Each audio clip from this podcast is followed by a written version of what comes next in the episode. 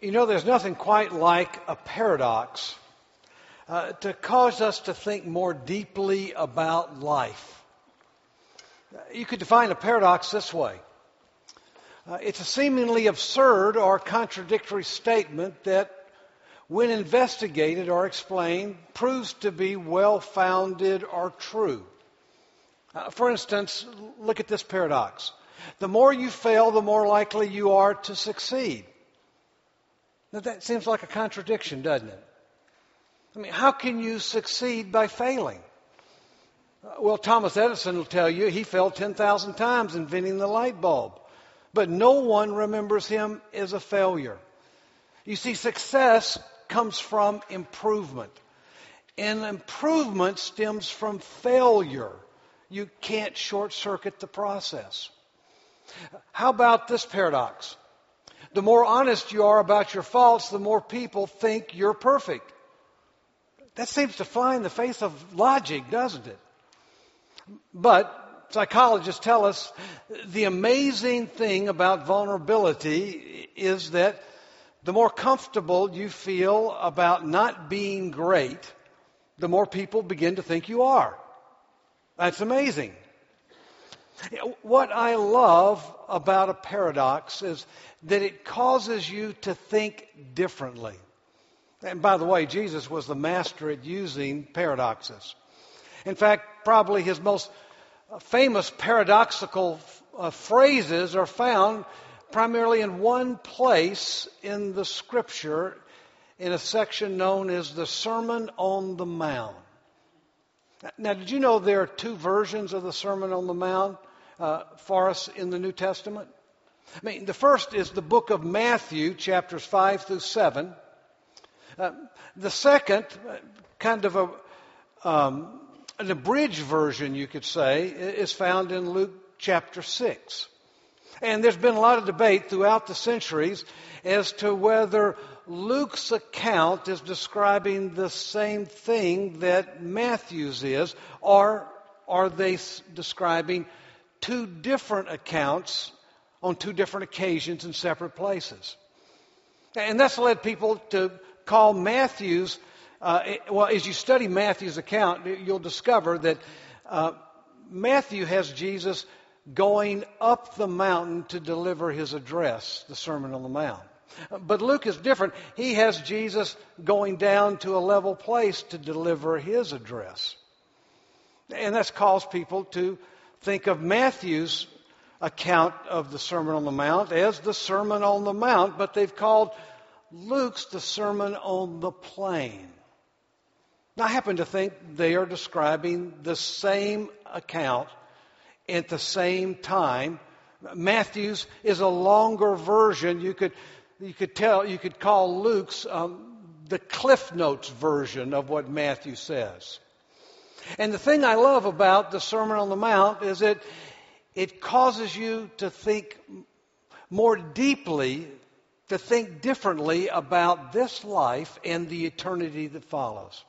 In fact, turn with me to Luke's account in chapter 6, beginning in verse 17, and you'll see exactly what I'm talking about. He begins this way. And he, Jesus, came down with them and stood on a level place with, with a crowd of his disciples and great multitude of people from all Judea and Jerusalem, and from the seacoast of Tyre and Sidon, who came to hear him and to be healed of their diseases, as well as those who were tormented by unclean spirits. And they were healed. And whole multitude sought to touch him, for power went out of him, and he healed them all. Now, we saw last week that Jesus spent the night on a mountain praying before choosing the 12 men who would accompany him as his apostles. And then he and this group of men, they come down to a level place. And it's there Jesus engages the multitudes. In fact, Luke tells us in his account that Jesus is well, he's kind of overrun by the multitudes. I mean, they're, they're people in need, people who are sick, I mean, people tormented by evil spirits.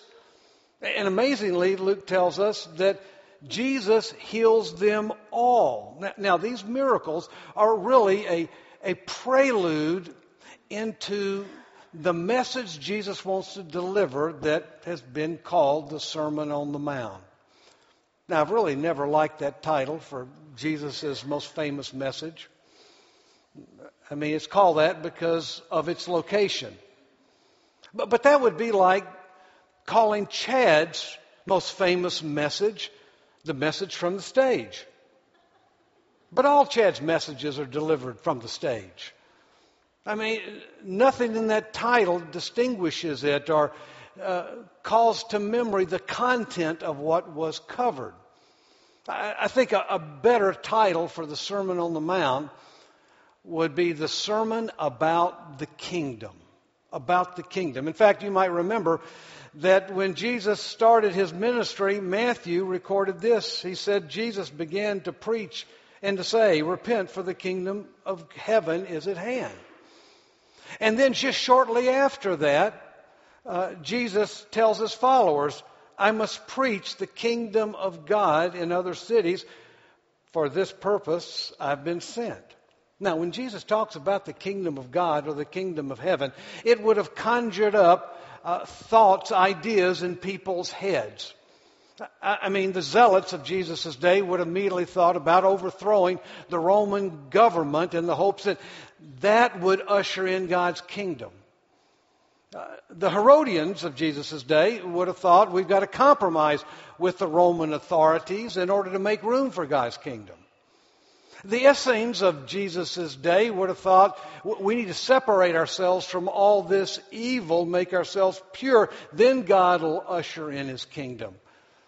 But when Jesus says, repent, the kingdom of God is at hand, do you know what he's saying? He's saying, I want you to change your mind about the way you think about God's kingdom. You see, when Jesus talks about the kingdom of God, well, he, he's not talking about a destination. He's not talking about heaven. He's not talking about a place you go when you die. When Jesus is talking about the kingdom of God, He's talking about God breaking into this world in a whole new way. He's talking about the impact of God's rule lived out in a flesh and blood life. His life. But, but, but it's, it's more than that. He, he's saying this new life it's going to involve a, new, evolve a new way of living, a different way of engaging with life that's going to feel like a paradox. But Jesus also wants us to know that this new life, under the rule of his heavenly Father, is something that is available right now. In other words, the kingdom of God is not something you have to wait for but it's something that you can enter into and begin experiencing right now, Jesus says, by engaging with me. In fact, I, I love the way C.S. Lewis puts it. He says this Our faith is not a matter of our hearing what Christ said long ago and trying to carry it out. Rather, the real Son of God is at your side. He's beginning to turn you into the same kind of thing as himself. He's beginning, so to speak, to inject his life, his Zoe life into you. He's beginning to turn the tin soldier into a living man.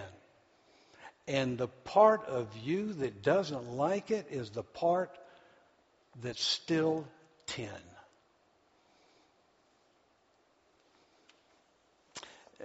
many of you know that I had to go in for another knee surgery this past month. And uh, for some reason, the hospital decided to put a bed alarm under my mattress. So in the middle of the night, I get up to go to the bathroom, and you would have thought I'm trying to escape from East Germany. All of a sudden, alarm goes off in the room. I can hear it out in the hall. There's a panel on the wall and it's flashing. And I'm going, oh my goodness. I thought I, I'd better just sit here and wait for somebody to come turn all that off. So I sat and I waited and I waited and I waited. Nobody came. I waited. I waited as long as I could wait. I couldn't wait any longer. So I got my crutches. I got up and headed to the bathroom. And it was about that time the nurse flew in the door, looked at me, and said, Mr. Daly, you get back into bed. well, I, I had had about all I could take at that point. And I'm not proud of it, but I let her have it. I, I, won't, I won't tell you what I said, but you need to know that there was an apology in the morning. And I got back to my bed and I sat on the edge of my bed for a moment and I just thought, oh, Doug, you acted like a child.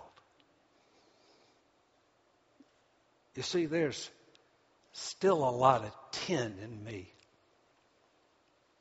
Now, when it comes to the Sermon on the Mount and what Jesus says, I mean, people have struggled trying to make sense of it. In fact, one commentator uh, gave 12 different ways people have interpreted it over the years. Uh, let me give you just a few of them.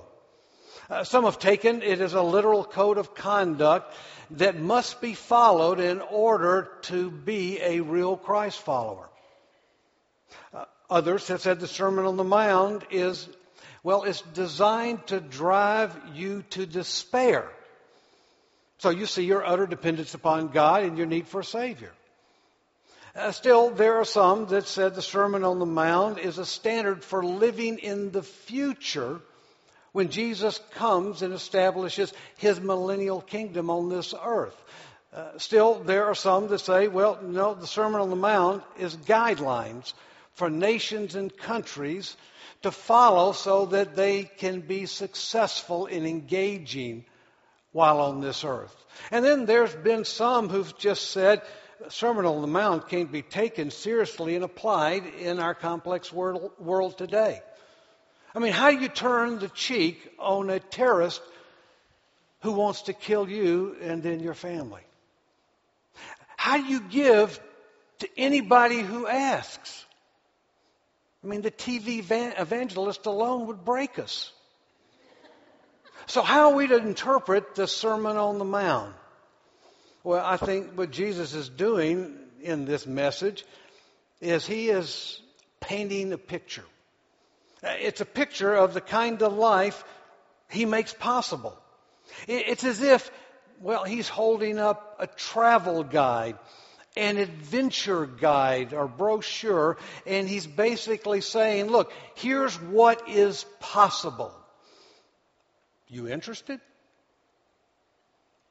fact, several years ago, uh, our family decided to spend an uh, extended vacation in the Colorado Rockies. Uh, we rented a cabin in the Rocky Mountain National Forest, and we wanted to spend our time exploring the Rocky Mountains and the beauty of Colorado.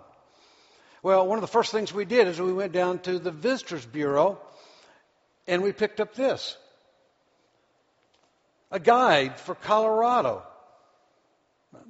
You could call it an adventure guide. And I mean, we opened it up and began thumbing through it. And I mean, I was amazed at all the things you can do in Colorado. I, I mean, we could go whitewater rafting. We could climb a 14er. Uh, we could explore trails, hundreds of miles of trails.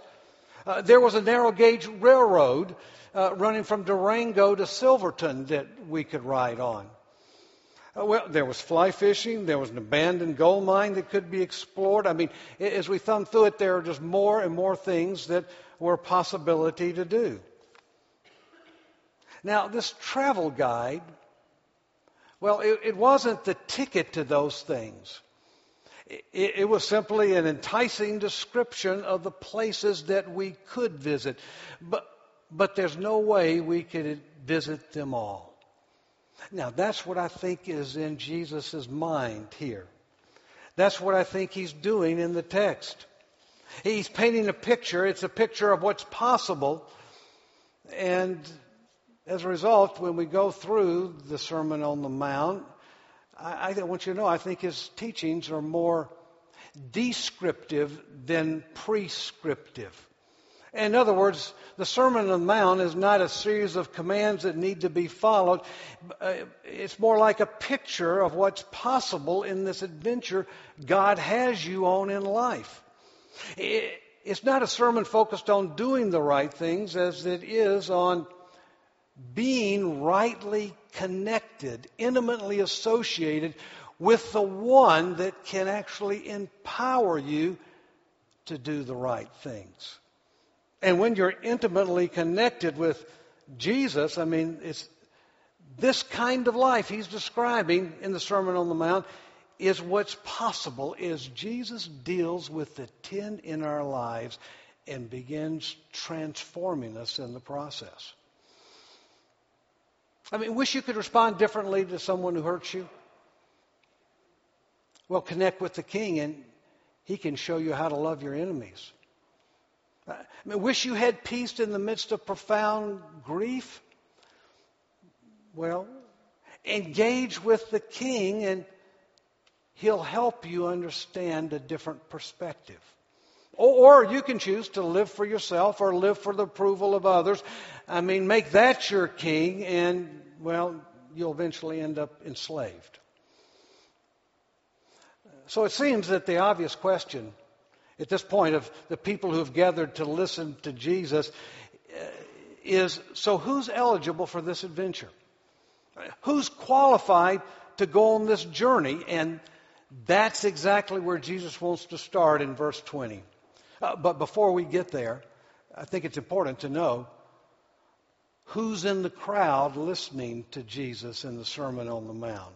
And in fact, uh, historians tell us that in in an agrarian society, there were nine different classes of people. I mean, of course, there was the ruling class, that king and queen.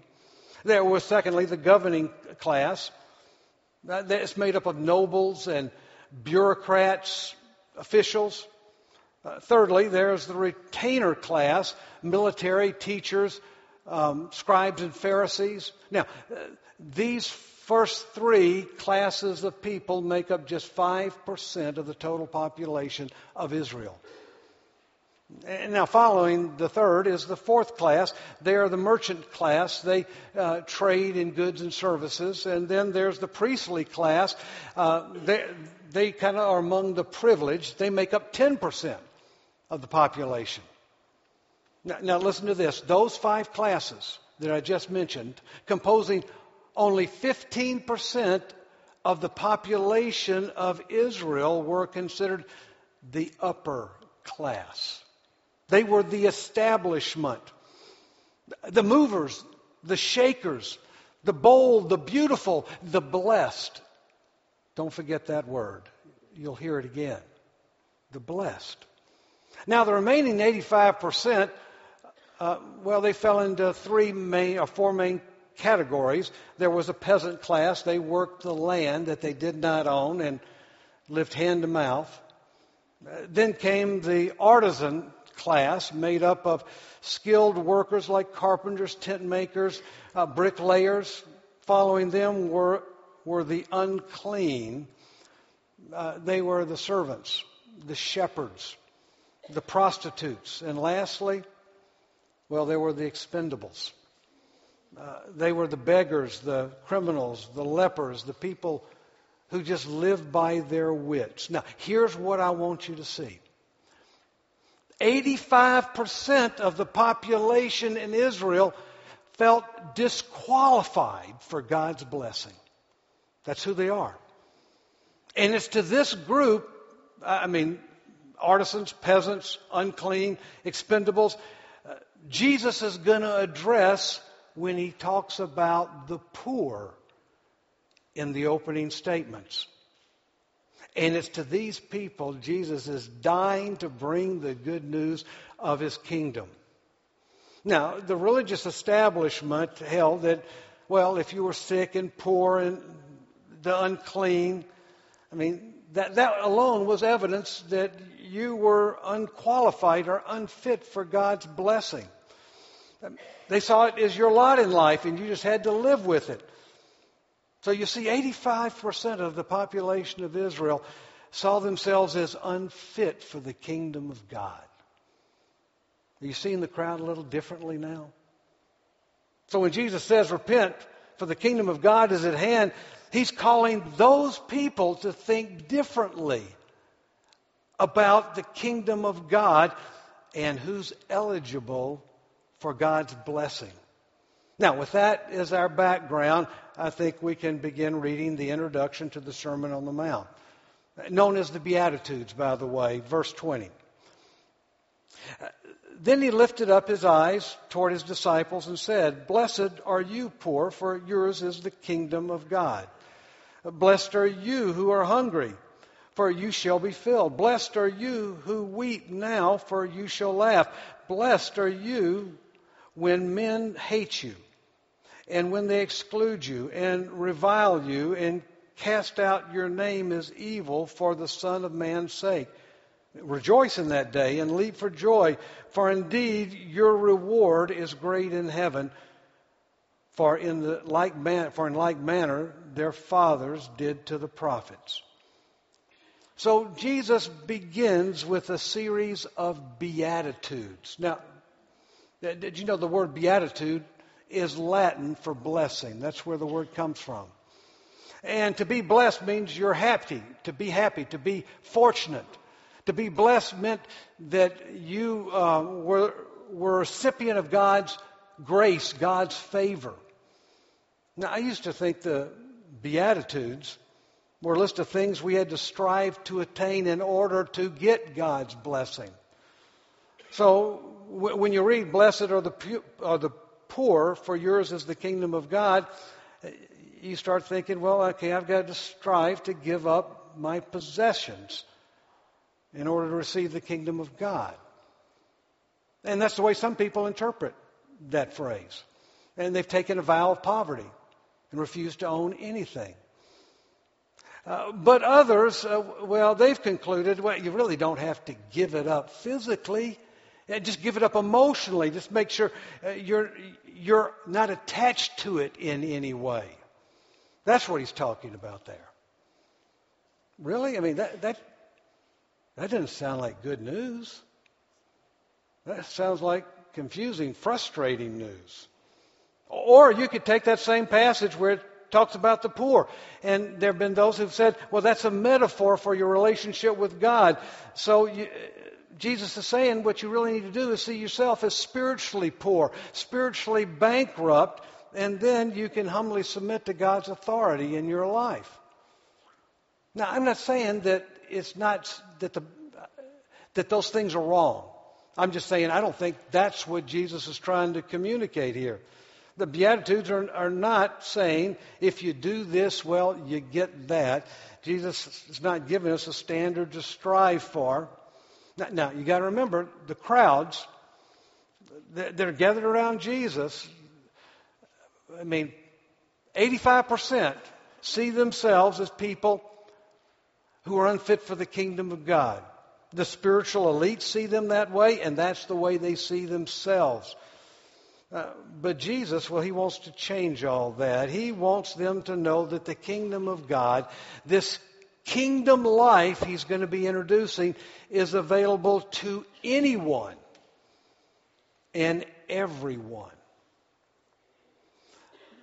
So, who exactly is Jesus talking about then? Well, he tells us.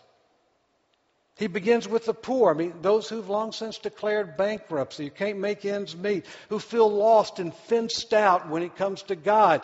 He's saying, I know you feel like you're unfit for the kingdom, but I'm here to tell you, I give the kingdom to people like you.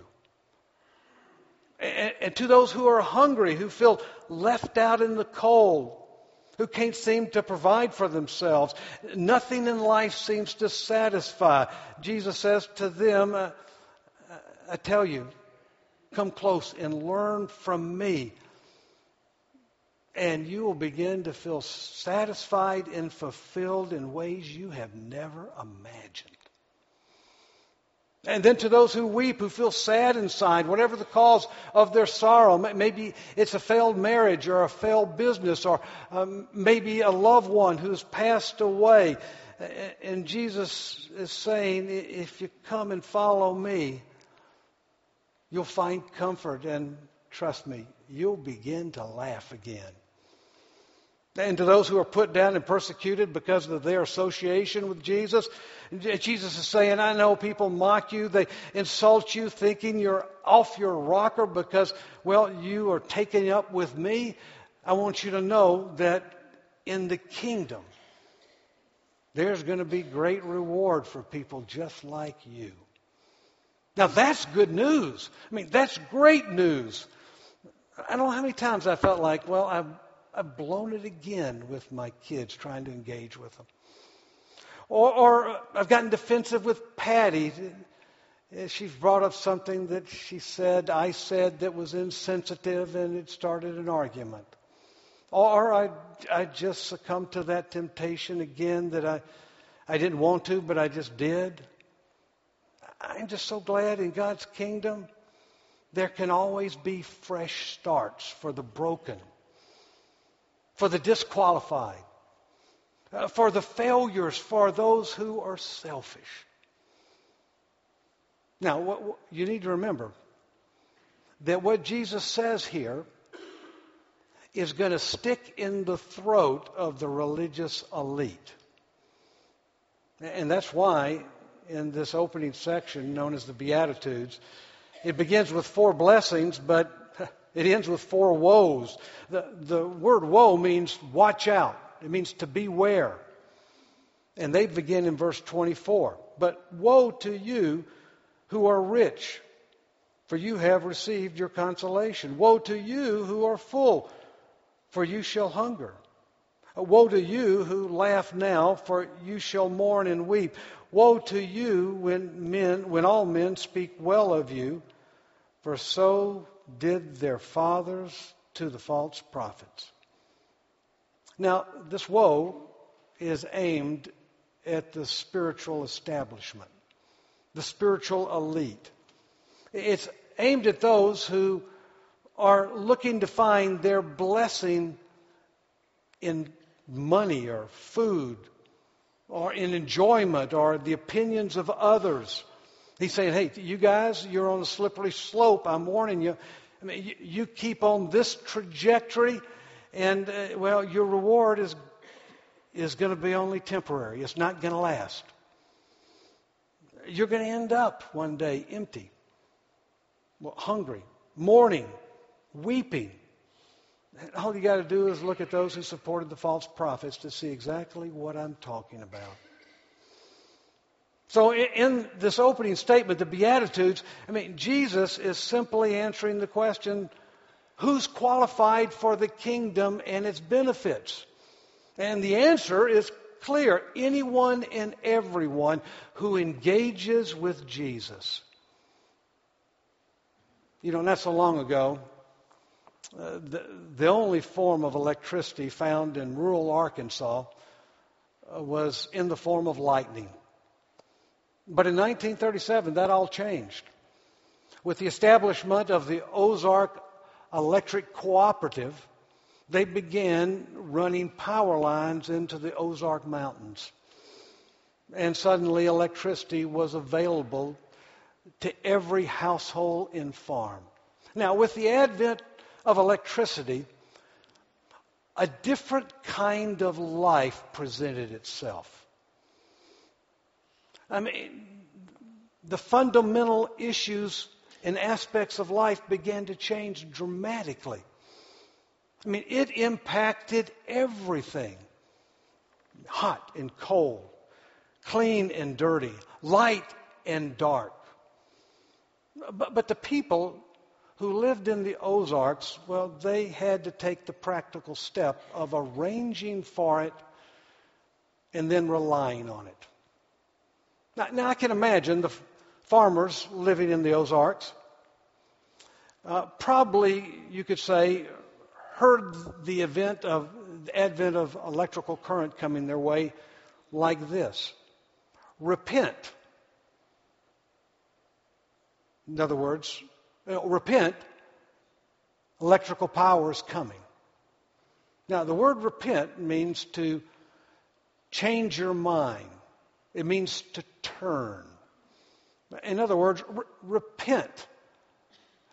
Repent about your kerosene lights and lanterns.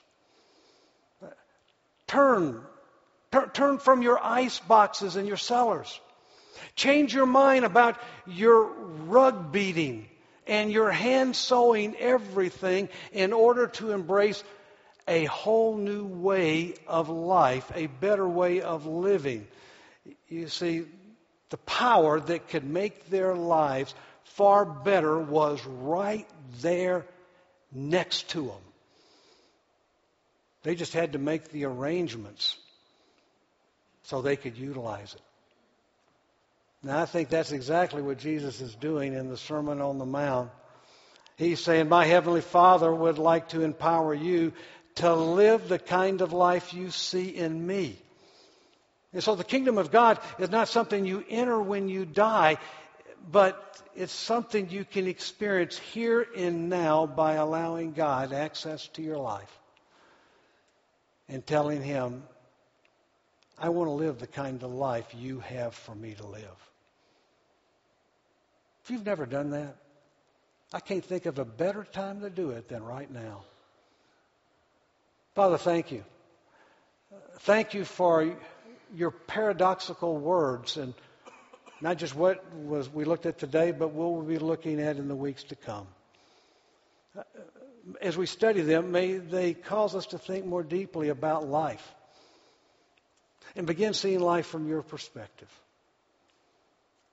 And, and may we find a life that is beyond what we could imagine because it's a life that you have created for those who put themselves under your authority and say, I want to live in a kingdom fashion. Guide us as we uh, study this in the future. It's in Christ's name we pray. Amen. Well, hey, I would lo- love to thank you for coming. If this is your first time at Horizon, would you mind stopping by the Hearth Room? And we'd love to put a name with a face there. Uh, and well, offering boxes are out in the hall if you care for that, uh, just to the left. Thanks for coming and enjoy the rest of your day.